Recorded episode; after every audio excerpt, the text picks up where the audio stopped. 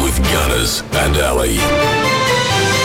Look, I know you've only been here two days this week, but I, s- I still think you're winning. I am.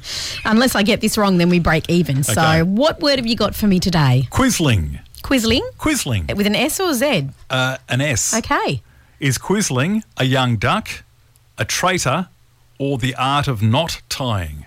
Quisling. Oh, I love that quizzical look on your face. It means you don't have a clue. Okay, so go But you'll- again. You'll jag it anyway.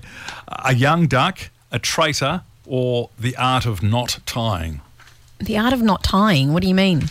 Well, so you know, in shipping and all that kind of stuff, you have the hitch and the half hitch and all of those different types of knots that you Right. tie as a part. Of, it's like you know, back in the days I'm of going sailing with ships, B. a traitor. Yeah, Quisling. Yeah. A traitor. Yep. Why would you say that? because it's not A and it's not C. Bloody hell. She's only been here two days and she's still won. Real. That is hilarious. No, it's not. Well, a baby It's duck is a, devastating. a, a baby duck is not. It's a duckling. Just wait. It could be No, a no, Quisling no. that maybe you might not have heard No, of before. I would have heard of that.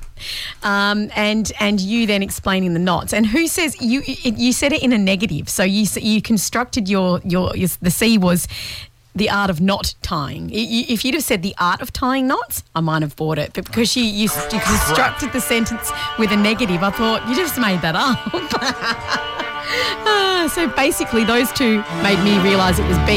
It doesn't sound like B, but that's my deduction. You can see right through me. Oh, can't it's you? hilarious. Anyway, this is Quisling. ABBA here at the Wave.